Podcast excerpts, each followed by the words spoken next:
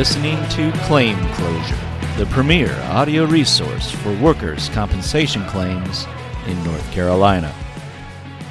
Welcome back, everyone, to another episode of Claim Closure. I'm your host, Brian Grosier, partner at Midkiff Muncie and Ross out of Raleigh, North Carolina. And today we're back to talking about arising out of. So we've you know gave an overview of it. We talked about assaults, both from coworkers and third parties. We've talked about horseplay. And today we're going to talk about social activities. So, you know, play this podcast around uh, October, November, December when you have all those holiday parties and you have a incident there, or maybe in the summertime when you have a company picnic or some sort of an outing and an injury happens there, because that's what we're covering today. And, you know, social activities, kind of like horseplay, um, it really depends on those facts and kind of what's going on. And a lot of people have this knee jerk reaction that with horseplay, it's an automatic denial. And I'm not saying that you don't deny those cases from the outset, but as I said in the uh, pod, the last podcast, uh, they're often found to be compensable. And I think there's a knee jerk reaction when it comes to social activities too, that that's you know an automatic denial that they're not going to be compensable. And again, that's not necessarily the case. Now I wouldn't say that they tend to be compensable. They do have to follow a certain set of uh, check marks in order to be compensable, and we'll go over that today. But it's not uncommon, we'll put it that way, for those types of cases to ultimately be found to be compensable. And we'll talk about several of those uh, today. All right, so I want to go back, kind of give you, again, I like doing a kind of a basis for all of these things. And, and, and really, the baseline for social activities comes from a 1964 Supreme Court case called Perry versus American Bakeries Company. And uh, in that particular case, the plaintiff had been required by the defendant employer to attend a sales meeting out of town. And he stayed at a Sedgefield Inn, uh, a place that uh, I don't even know if those exist anymore, to be honest with you. But nevertheless, he's at this hotel.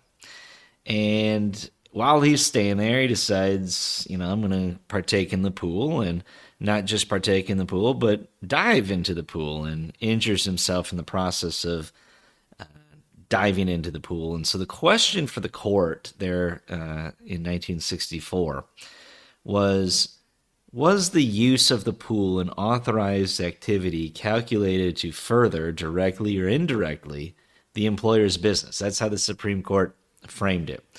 And this is where they came down on this decision.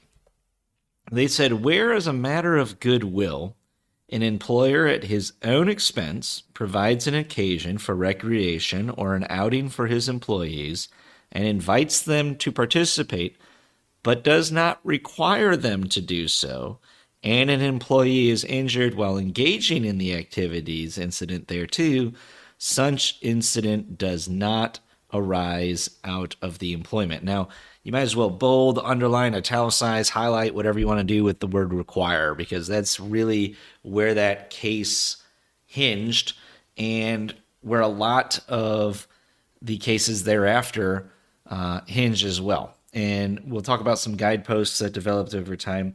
But it's really that voluntariness versus involuntariness of the activity that really ultimately dictates how those cases are likely to go. And we'll talk about a number of them. But it's that's typically how the case is going to be determined, right? Is a overarching theme of whether or not it was voluntary or required in terms of the activity and the attendance there thereof. So there was a case that was earlier than that. It, it was a 1943 Supreme Court case, and it involved uh, it was called Barber versus Minges, and it involved an injury at a picnic. And this guy worked for a soda bottle uh, bottling company, and they had this annual company trip uh, down in I think it was in South Carolina, and it was this fishing trip and everything, and there had been some open vapors with the uh, gasoline, and he's on the boat, and the boat was not operating correctly, or the whatever it was, and he ends up getting burned and dying from the gasoline that was being used on the boat. And the court, again, kind of walked through this whole requirement idea and found that this was a voluntary thing that people just came down to socialize at. It wasn't anything that was necessarily required, and ultimately found that it wasn't compensable, right? Even though it was a company gathering in terms of bringing your family down and everything else, um, the requiredness aspect of it really wasn't there at this point. And we didn't have the guideposts that we do now. So it really just kind of hinged on, you know, whether or not this was a required thing or not, and it wasn't. These guideposts that I referenced came about later, and that's in 1980. There's a Court of Appeals case called Chilton versus the, um, oh, what was it? Chilton versus the Bowman Gray School of Medicine, and that's uh, I was, I was recalling it was a School of Medicine, but I didn't know where it was. Bow, Bowman Gray, Chilton versus Bowman Gray School of Medicine.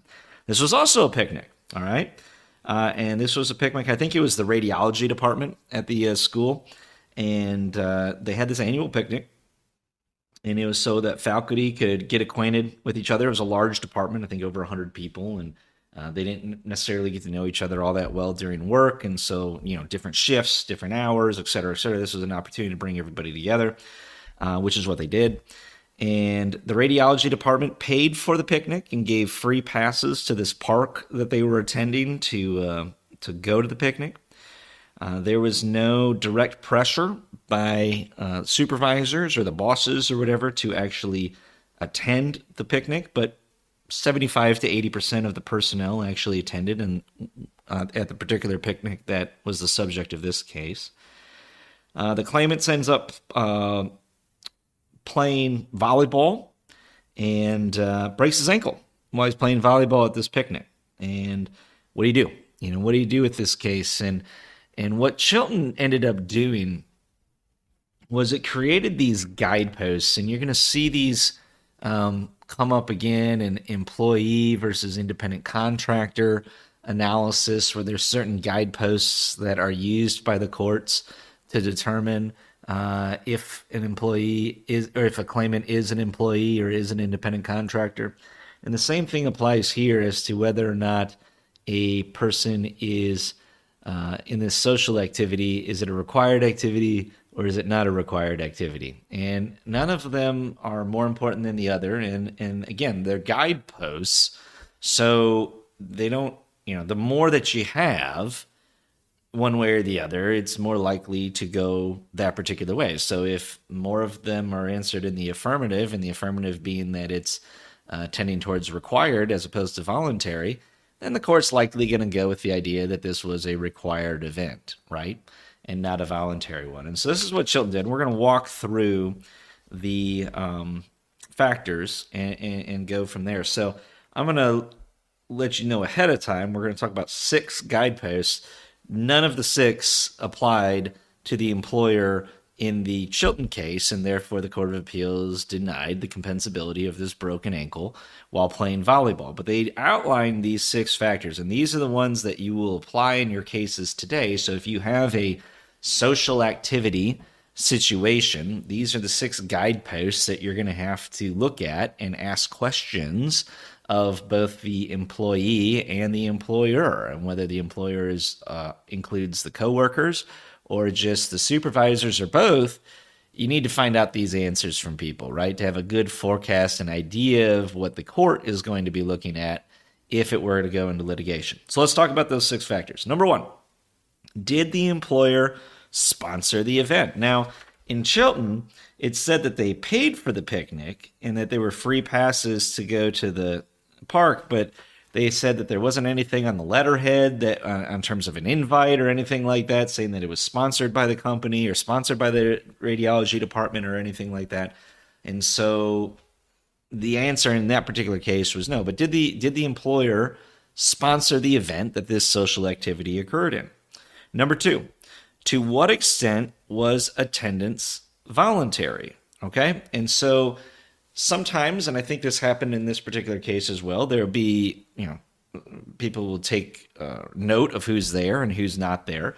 Um, but is the attendance used for something or is it just meant for record keeping in terms of, oh, Joe Smith attended and we'll send him a thank you, you know, for coming out to uh, to the party or, you know, for some other uh, reason that's rather benign, but not to you know say, oh well, Joe was there, but Susie wasn't.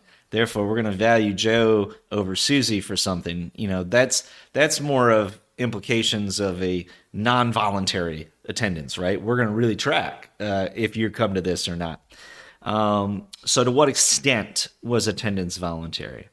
And three, was there some degree of encouragement to attend? It kind of blends in with number two there, in, in, in the sub factors that are used in this particular one uh, are was attendance taken?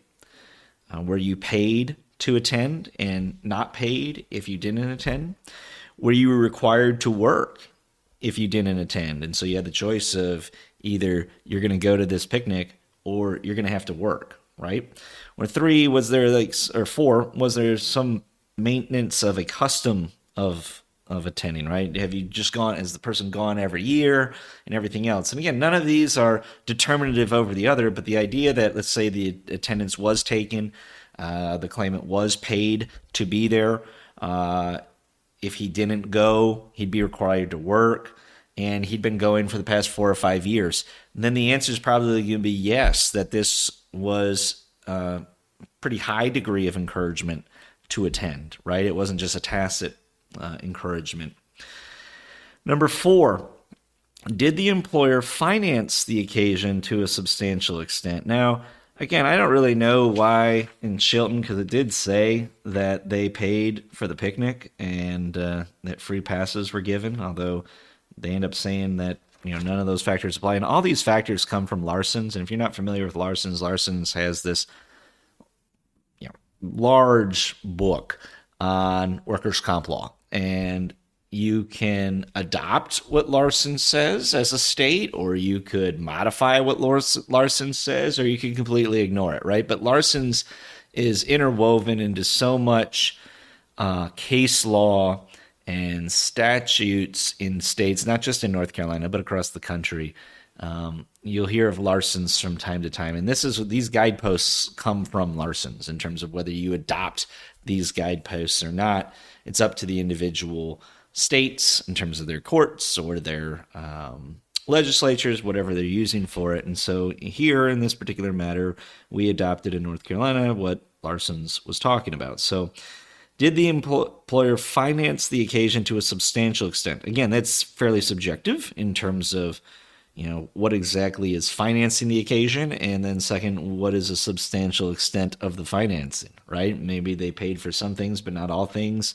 Is that substantial enough? These are just questions you're going to have to ask of the employer the claimant the coworkers et cetera et cetera.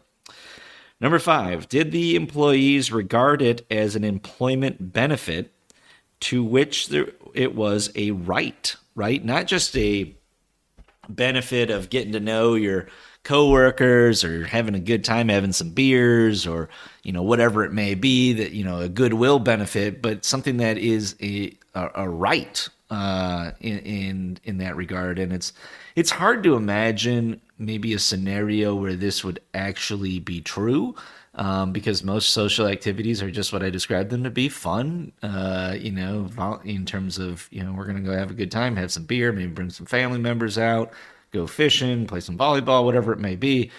I don't know if many people would say that they view that as a right, you know, but maybe it is to some level. Um, yeah, there are, and we'll talk about a case here in a minute where the guy was at a convention and um, you know maybe he's getting CLE credits, or I say CLE, that's what lawyers get, but you know continuing education credits or some sort of um, thing for that, or maybe it's an award ceremony, and we'll talk about that in a minute too.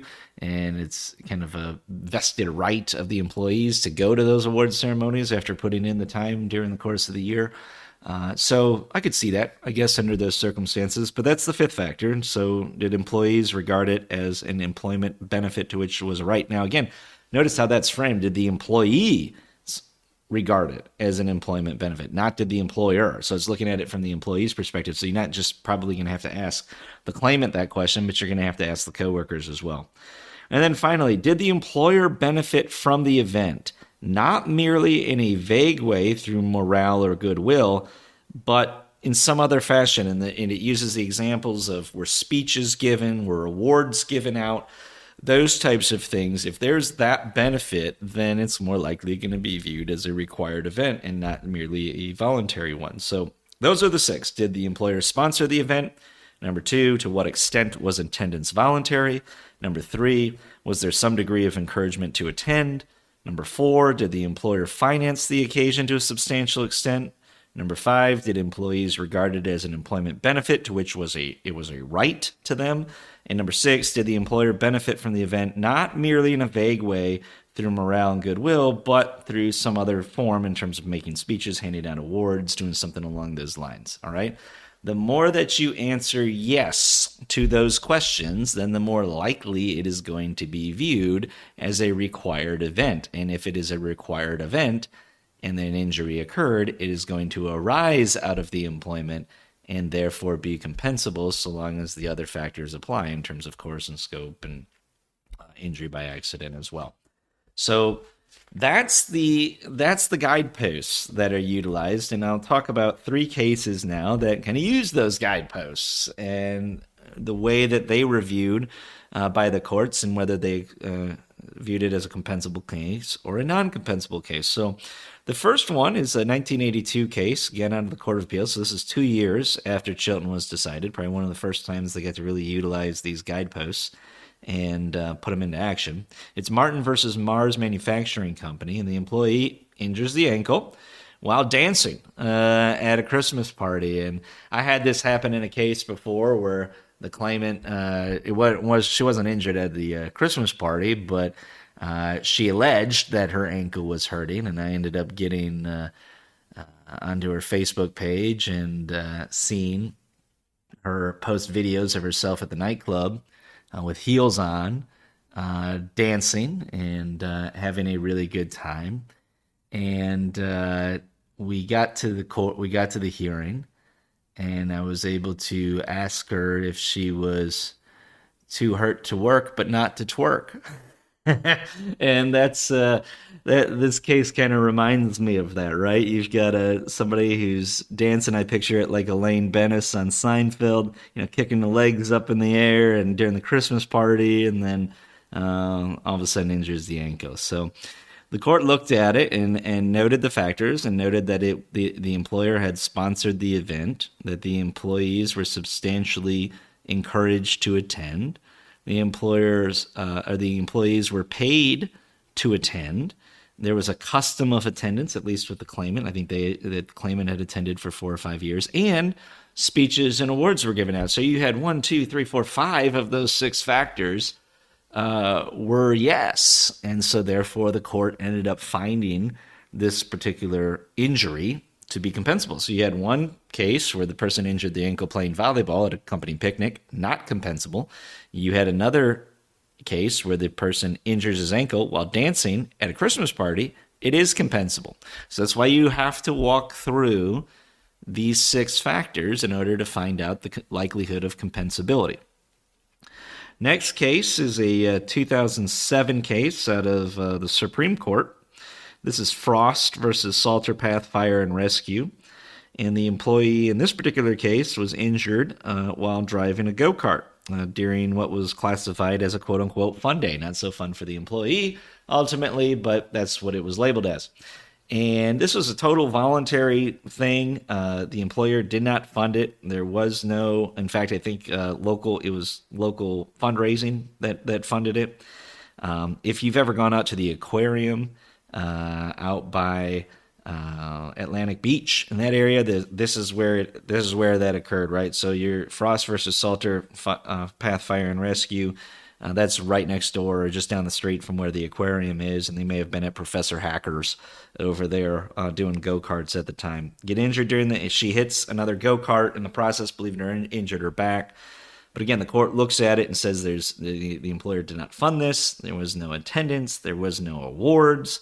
It was generally viewed as voluntary in terms of attendance. So you've got four of these six factors that were no, and therefore the court decided that this wasn't compensable. So you know, here's a person driving go karts, injures their back, not compensable. Where the other two, where the other one that I just talked about, where you're dancing at a Christmas party and you injure your ankle, is compensable, right? It's these factors that have to play a role in determining the compensability of it. And then finally, there was a laser tag case out of 2015, um, Holliday versus Tropical Nut and Fruit Company, Court of Appeals case. And this, I, I think the company was based out of Asheville, and the convention, there was a national sales and marketing conference in Charlotte. So these guys are based out of Asheville. They're staying in Charlotte. It's a three day conference. Uh, attendance was mandatory. Awards were given out. They were encouraged. It was an opportunity for these guys to meet vendors within their business and you know connect with them and market with them, et cetera, et cetera. Um, and I don't remember if it was the first night or the second night, but one of the two nights, the employer had organized a bowling or laser tag event. And I think you got the choice of whether you were going to go bowling or laser tag. And the employer paid for this event and they assigned the employees to various teams. And of course, the employee was injured while playing laser tag. And I think ultimately he had to have a total knee replacement. So this wasn't just the, you know, a knee sprain type thing. This was a pretty big deal, right? You've got a total knee replacement going to be an automatic 40% rating to the leg, all from playing laser tag at a conference and not necessarily while they were performing their job, right? Or at least in, in your mind, performing their job, right? Well, the courts looked at it again and again showed that the employer paid for the event and they assigned the employees to the various teams. The, the employees were paid their normal salary while attending the conference. The employer paid for the entire trip. They paid for the lodging, they paid for the food, they paid for all of that stuff. There was an expectation on the employer's end that their employees attend, and attendance was taken, right? So you're looking at at least four of those factors, if not five, that were yes in terms of um, whether or not it was required or not. And so, once again, you had you know four to five of the factors tipping in favor of required. Therefore the court deemed it to be required and therefore compensable and the employer was on the hook for it. So again these cases come down to those six factors. Get those six factors down on your notes so that you've got them so whenever you do have a social activity this is going to give you a great idea as to where your case is going no matter what happened you know if the injury happened uh, jumping into the pool while dancing, while walking down the hall to go to the dance floor, uh, you know, driving a go kart, you know, you name it. However, the injury occurred, it's the idea of whether or not this was a required thing or not based off of these six factors. And I'll repeat them one more time. Number one, did the employer sponsor the event? Number two, to what extent was attendance voluntary? Number three, was there some degree of encouragement to attend? Was attendance taken? Were they paid to attend? Was there required uh, meant to work if they didn't attend? And was it some sort of custom that they maintained by by attending every year? Number four, did the employer finance the occasion to a substantial extent? Number five, did the employees regard it as an employment benefit to which it was deemed as a right or viewed as a right? And number six, did the employer benefit from the event not merely in a vague way through morale and goodwill, but through making some sort of speeches or awards or some sort of other tangible way that it, they would benefit from it? If more of those are viewed as yes than no, then you're more likely to have a compensable injury arising out of the employment and likely compensable. Okay? So those are social activities. We're going to talk next episode about uh, something that comes up often. And you're talking about pre existing conditions and idiopathic conditions, right? So I think we might break that down into two. I think we'll do the idiopathic condition first, and then we'll have a separate episode where we talk strictly about pre existing conditions. So we'll do one episode on idiopathic conditions, another episode on pre existing conditions, because I know that those come up quite often in your cases, and there'll be something that'll be very interesting to talk about. But That'll be next time. Until then, this has been Claim Closure.